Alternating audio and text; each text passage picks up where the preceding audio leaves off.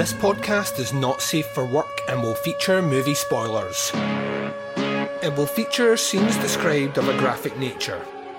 It will contain language which most listeners may find offensive. Welcome to the podcast Under the Stairs.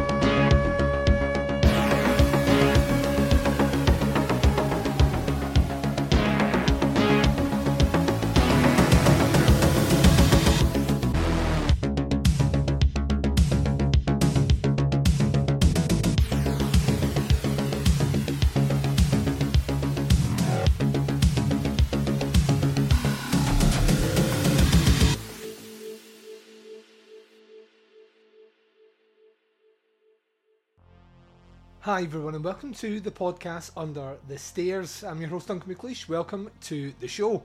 Up on this episode, we're bringing you a very special interview.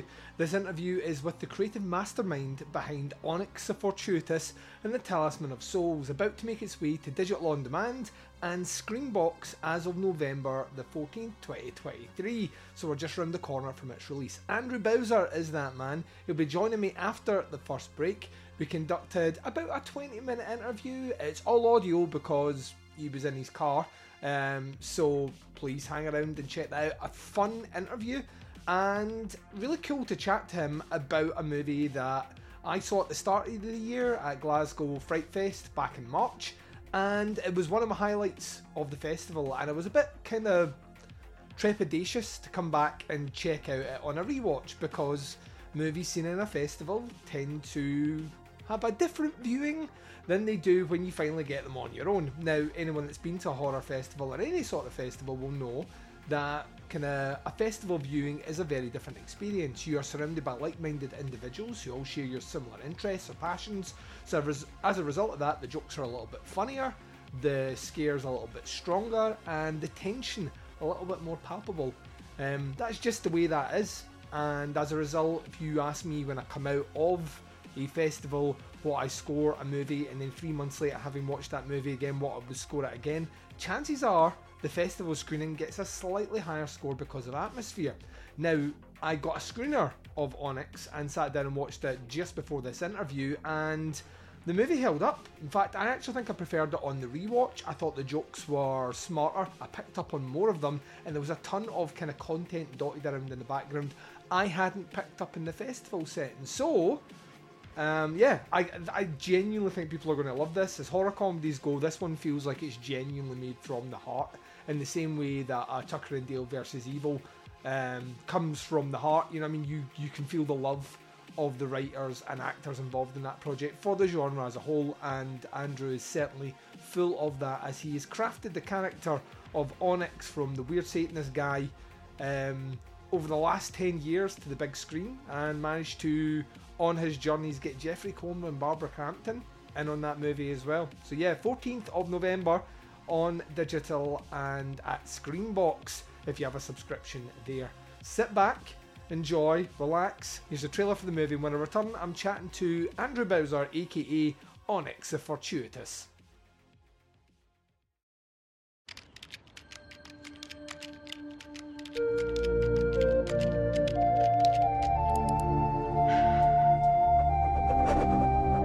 Marcus Trilberry can't catch a break. Order up, number 46. At his work, he gets no respect. Um, What, Marcus? I was just wondering if you got my new name tag in yet? Because this says Marquay Dickberry. At his home, he gets no love. I could understand if your father was still in the house, but this is Tom, your stepfather, and my lover. Ah, And with his friends, oh, he doesn't have any.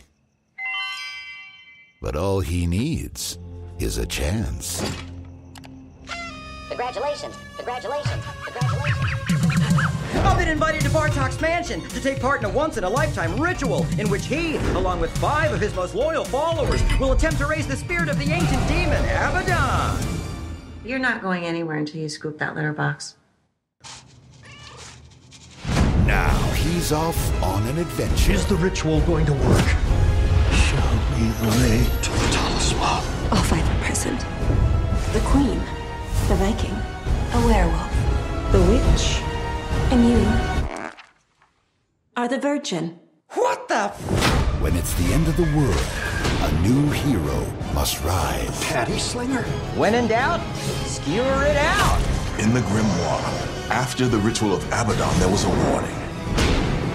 Beware the prophecy of. Fortuitous one. What? What? What? Marcus Trilberry and the I'd really love it if you called me Onyx. The Fortuitous? Onyx the Fortuitous and the Talisman of Souls.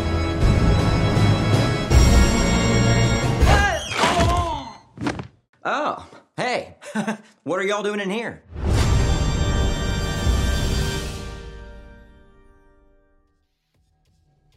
It's awesome to speak to you. Um, I mean, this is an exciting time for you because since booking this interview with you, we now have an official release date for Onyx the Fortuitous um, on Screambox and on digital as of the 14th.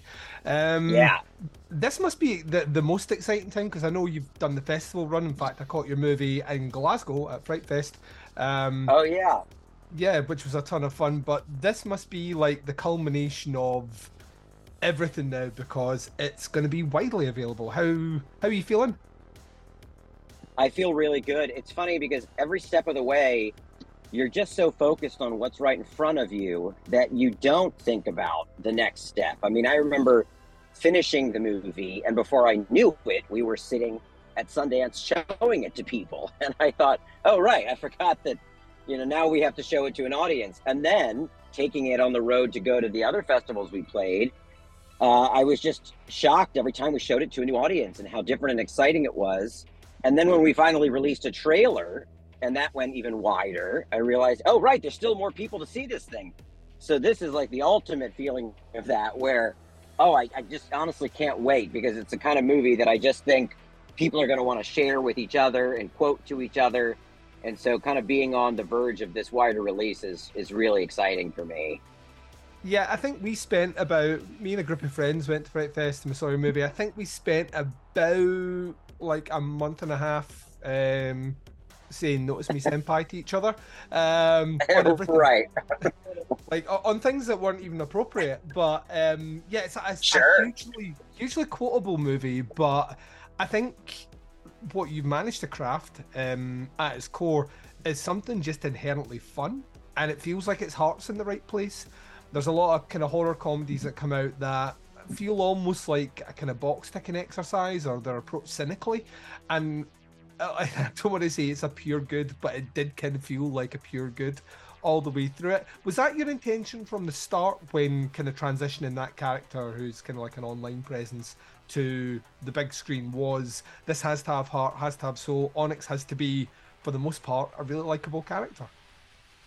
You know, in the very beginning, that wasn't necessarily the intent. I remember sitting down to write whatever this Onyx feature would be in this subgenre. I knew it would be a horror comedy. And I initially pictured a very um, Evil Dead or Evil Dead 2 kind of Onyx at the center of a lot of gory mayhem. Blood spraying up on his face and him having to cope with kind of horror realities. But then as I started writing it, there just wasn't the engine there for that story. And I wasn't sure why and so I pivoted and I and I started building out the the story to involve an ensemble of people that not only that Onyx would care about, but that maybe uh, our audience would care about, and that's when it really took shape. And I realize now that was always what it should be because that's what the character's been longing for, even for the years of, of doing him in these viral videos on the internet. He wants connection, he wants friendship, and he wants camaraderie. And so it was interesting that my instincts weren't initially that when ultimately that's what was revealed to me just by kind of listening to the heart of the character Talk to me a little bit about the casting. So you've obviously you've done other stuff out with Onyx, and you've had an opportunity to work with some legends of the horror genre, specifically Barbara Crampton, Bruce Campbell. But you managed to bring Barbara Crampton in on this one, and then on top of that as well, you managed to get uh, Jeffrey Combs in there as well. So how did the casting of that come? Was that kind of organic, or you know, was that kind of luck, or how, how did it all come together? Well, because I had worked with Barbara a couple times before, she was always going to be involved.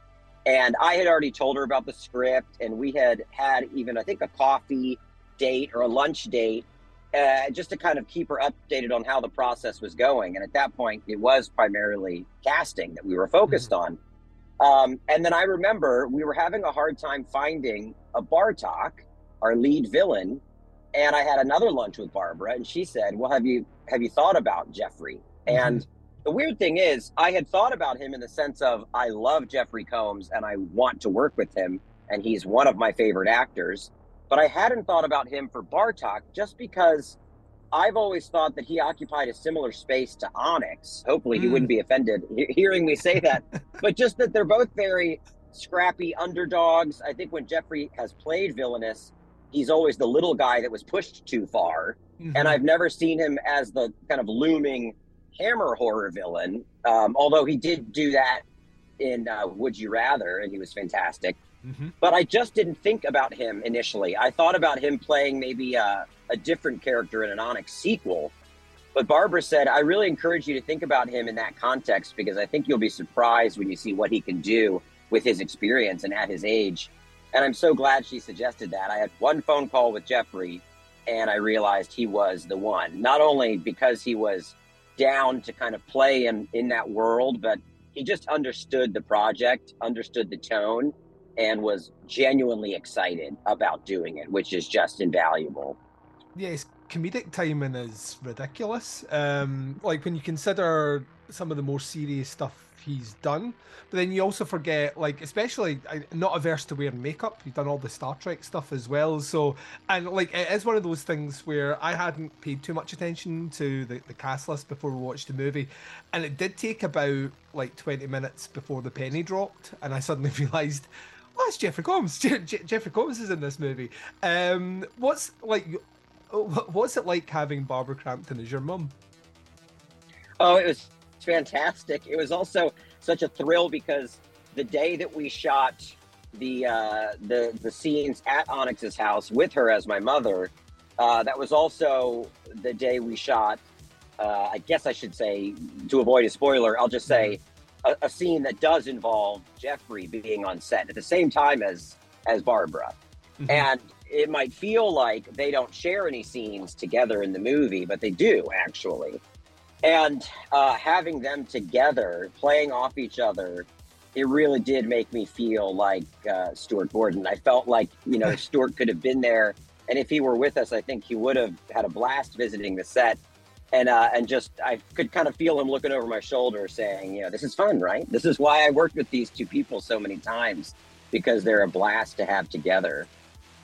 You're um, construction of the movie in terms of the actual effects like really kind of captured my attention in that you went for a like a hybrid of like practical animatronics as well as the CGI, but the blend is is pretty seamless. It kind of floors me like having read what the budget for the movie was. How difficult is it as a director and as an actor in a project that has written what he's starring in to find that balance of you know appeasing yourself and the fans who want as much practical as possible and also at the same time kind of dealing with a budget that may start to bend a little bit when pushed that way well i think i was lucky in that i had a job for six or seven years as the in-house director at a place called nerdist which was uh, a podcast network and a youtube mm-hmm. channel and an editorial website and I was their in house director for all of their sketch, comedy, and branded content. And so every week we might be making uh, a promo video for a Hitman video game, or the next week a video that's a sketch, but it's branded uh, to be about the new Predator movie. And we would sometimes only have two to three weeks to prep and deliver these little mini movies that would kind of jump in genre from week to week. And so me and, and my team got pretty adept at working with that blend and knowing when we had enough time to do something practical versus when we had to not give into it being digital, but kind of let the digital work take over so that a lot of it could be working uh, simultaneously, you mm-hmm. know, so that somebody could be building something out digitally while you're also building an element out physically for the set. And yeah, just knowing where that line is, it does come down to budget ultimately. But it also, I'd like to think, especially with indie film, you're kind of always trying to find where to make those decisions uh, where to where it won't necessarily look like it was a signifier of a budgetary decision to the audience. It might look like an intentional creative decision. And so you try to find those moments of where to give and where to bend um, and kind of hide the seams, so to speak. And I think we did that pretty well with Onyx. Uh, I definitely wouldn't have been able to do it if we hadn't had those specific people, those practical puppeteers and those VFX artists, you know, really, really pushed it for a film of this size. And I'm incredibly thankful for all of them. Yeah, it captures this like great like 80s aesthetic, but you've managed to like in terms of the the neon colors, the animatronics, um, but it has this kind of modern feel as well. Uh, when crafting the character of Onyx, who has went through like various different iterations online, um, when, when bringing him finally to the big screen, how much are you playing back on the kind of rich history of those skits, shorts, and kind of viral moments and bringing them in? And how much of that is actually filling out the character with stuff that you maybe hadn't considered on a kind of feature length? Well, interestingly enough, every Onyx video kind of has these little narrative clues to a bigger world. And mm-hmm. I didn't realize that initially, but the very first Onyx video, he says, Maybe I'm not Mark who works at Arby's. Maybe I'm Onyx the fortuitous slayer of the Bright Realm. And it seems mm-hmm. like a joke. It seems like a an aside with no payoff to look for. But that ultimately becomes the plot of the feature 10 years later is yeah. what if he weren't just a fast food employee? What if he was this, you know, mystical kind of prophet that had been foretold of? So it, it, it, every video has those moments. He talks about his stepdad Todd. He talks about wanting to find friends and wanting to not feel alone. And so I think it, it interestingly enough, I was leaving breadcrumbs, I guess, for myself to mm-hmm. build out a bigger narrative. But it wasn't until I sat down to write the feature uh, did I realize that that those breadcrumbs were there. Um, and then I think it really just became about connecting the dots and then filling in, I think, the lives of the ensemble that I could imagine for them. Obviously, not to the extent that I had imagined Onyx's life for 10 years, but I definitely wanted to make sure that it didn't feel like Onyx was the only focus, uh, even just as a writer. I care about these other characters. So actually, then it made more, I had to take time and fill them out in a way that complemented Onyx, but also made them feel kind of wholly realized. And that was a challenge and you haven't really stopped either. Like the, the, the kind of beauty of the the kind of lead up to this viral um, campaign and release is that all these all all the advertising work that you're doing in the background and creating kind of like splices of of like real world um and and the character have been a delight do you ever actually switch off from onyx at all or is that kind of uh, uh, is it once the movie's out in you know a larger domain where people can access it that you're able to kind of put that aside and and start working on something else or can you juggle that simultaneously at this point i can juggle it simultaneously but i have admittedly been feeling uh, like i want a, a break but not necessarily yeah. from onyx but just from i love the cycle of production so much that I realize I've kind of purposefully kept myself in it. Um, mm-hmm. It's been like that since I was a kid. I mean, I started off as a kid actor, and uh, and I, I just when when we were done a play, I immediately wanted to be in the next play, and I wanted to audition for whatever I could to get right back into it.